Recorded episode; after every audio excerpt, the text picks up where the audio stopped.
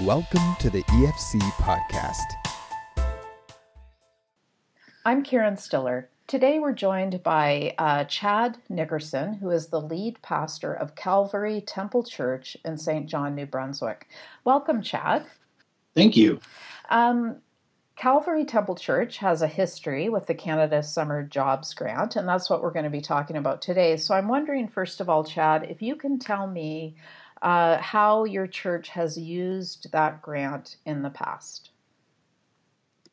Uh, well, we have been uh, participating with this Canada Summer Jobs Program for uh, definitely the last fifteen years for sure, maybe maybe beyond that. Um, we've used the funding to help fund summer ministry students in our church who have worked in a variety of capacities, uh, assisting with some of our social services that we provide. We serve several hot meals a week through our programs at our church, uh, children's programming, uh, summer camp programming, some teen initiatives, uh, some poverty reduction things, and some community festival planning that our church does as well in our neighborhood. Wow, so we're talking, uh, did you say four students a summer typically, or how many? Uh, we, we've had, usually we have two, we have had three, and then there was one year in the last fifteen years that we had four students. Okay, and fifteen years, that is a chunk of time. I only remember, I believe, one year in the last fifteen that we haven't had funding from the Canada Summer Jobs Program from the federal government. Wow. And uh, tell me about the hot meals. That caught my attention as you were speaking. Who are you serving the hot meals to? Uh, we have a couple of different uh, groups that we target. Um, we have a program where we offer a bag of groceries and a hot meal uh, through a, an initiative that we do um, on some Thursdays. Uh, we also serve a hot uh, meal each Friday night to specifically teens, young adults, and young families. Okay. And then we have some other occasional community dinners that we do once a month or some of them once a quarter. Yeah, so that's a really wonderful uh, drawing together of community, right? That that mm-hmm. is building friendship and fellowship. And it's it's a lot more than just food on a plate. Oh yes, the the, the people really uh, note that they enjoy the programs because it's a safe place to gather, and it's a place where people care. They listen, they play games, they spend time together. That's quality. Wow, and you also said um, about poverty reduction. Tell me about that. Tell me about those kinds of programs. Yes, we're we're we're working hard to expand our initiatives to try to do more than just only provide food to eat, a hot meal, or even groceries. But we want to, and we're planning to, and, and working to uh, try to help people grassroots get life skills, mm. computer skills. Uh, we, we try to help people uh, with resumes, with learning more about technology and how to use that and how that can help them to better their own lives and enhance their own personal development and uh, really employment opportunities as they grow. Wow, so very practical. Mm, we're trying to. Yeah, and um, so clearly the work you're doing in Saint John has nothing to do with Um, protesting abortion or anything to do with issues of sexuality and gender? No, no. We are, of course, an evangelical church, and we certainly do, uh, you know, adhere to what the, the the teachings of the Bible. But in these initiatives, we're working hard to have a first contact with people, just love people, listen, encourage, serve, and help however we can. Yeah. And so prior to uh, this big change in the Canada Summer Jobs Grant program this year, was applying and receiving the funds, you know, almost a routine thing after so many years of doing it? Very much so. We always tried to work hard to update our specific uh, program information so that, it, you know, we, we tried to do our, our due diligence. Uh, but it was other than that one year that we didn't receive uh, funding because I think there, as I recall, there were budget constraints that year.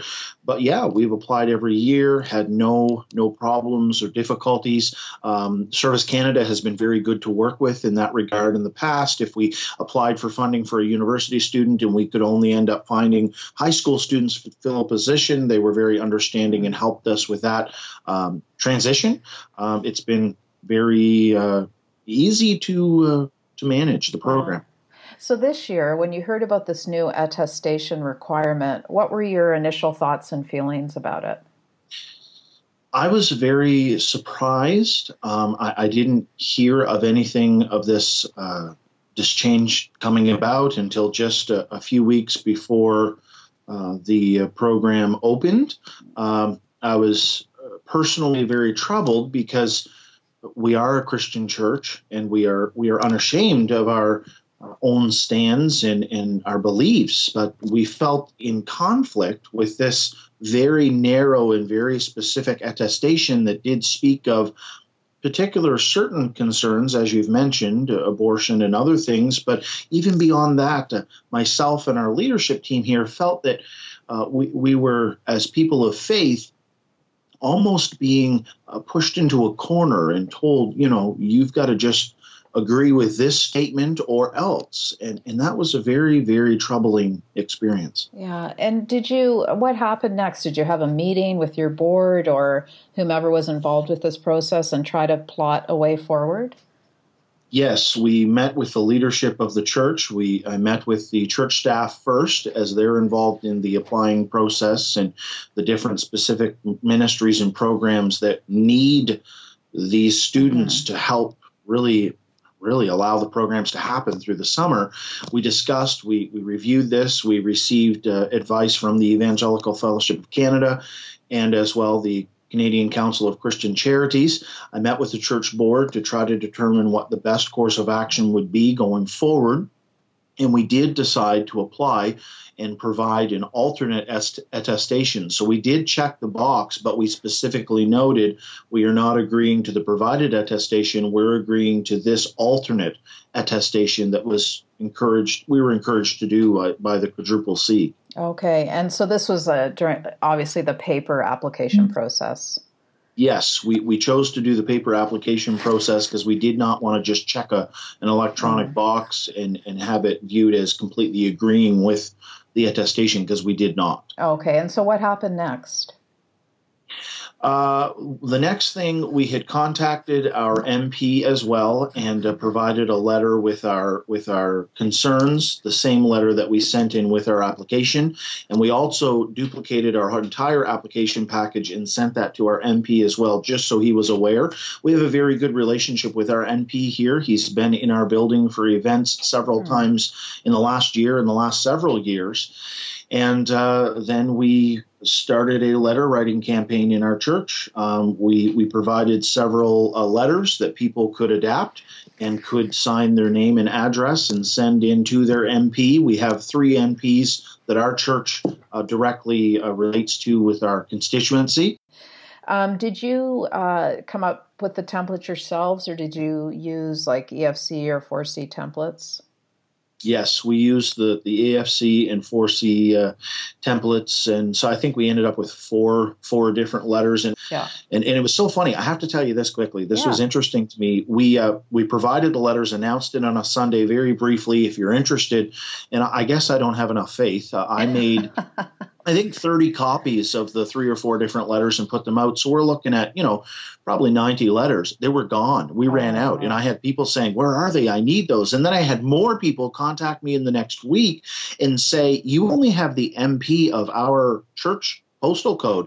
I have a different M P. I live an hour away. Can you please give me my M P's address? And that happened a couple of times. I was surprised. Wow, that's really interesting. Do you have a sense of how many letters may have gone out from your church then? I think if every, I know we we uh, distributed uh, more than one hundred twenty letters for sure that were okay. gone, that left the building. Now, I'm yeah. hoping everyone did fill sure. them out and send them in. Yeah. But I heard from our people loud and clear, and this is what I told our M P, there is real concern among voters, among constituents about this change. This yeah. is not only affecting even Christian people. This right. is affecting all people of any faith. Yeah, for sure. Oh. And uh, then we heard back from Service Canada that our application was incorrect because it was not completed with the box uh, selected as per their attestation. Um, and we had ten days to correct that. So we then wrote another letter, again, explaining our concerns mm-hmm. and outlining our programs and how we were not in any way or trying in programming to discriminate against anyone. Yeah. And we heard back a second time that we were again denied. Okay. So now what? Are you uh, just moving along, or what will happen now? Well, we, we I did have a phone conversation after that with our N P and and explained our, our position and our concerns. And he, he was, you know, very, very good, very understandable, mm-hmm. uh, very nice, uh, but there's not really a, a whole lot we can do. Um, we, uh, we are in the process of sending another letter in again, just to, again, stress our, yeah. our concern about the lack of funding to help with these programs. And our church leadership has met, and we are able, within budget, to to provide one summer student, which okay. is less than what we normally do, but we have to ensure there's a few essential programs, especially some of the children's programming, that we do not want to lose. So okay. we're going to have to just do that within budget. Yeah. So this one student, uh, tell me what their summer will look like then with the children's programming. What, what will they be doing? Well, they'll be extremely busy because they're going to be basically covering the work of definitely two or three other people for sure. Wow. Um, but they, they will be uh, scrambling to help us with the, the basic the basic uh, needs. Uh, first off, um, the, the summer ministry students were the ones that really um, gave some fresh vision and leadership to our children's main children's programming. For example, Sunday mornings. Um, because our other volunteer staff normally have most of the summer off. Uh, we're going to still try to do some of our community engagement initiatives with, we do barbecues in the park and, and do some other service projects that the summer students coordinate. We're going to still try to make some of those things happen, um, but there will definitely be some key initiatives that we just can't follow through with. Yeah. Well, uh, Chad, thank you so much for joining us today from Saint John, and um, I, we hope it goes well for you this summer. Thank you so much. Thank you for listening to this podcast. To listen to more and to subscribe to Faith Today, Canada's Christian magazine, please visit www.the efc.ca forward slash faith today.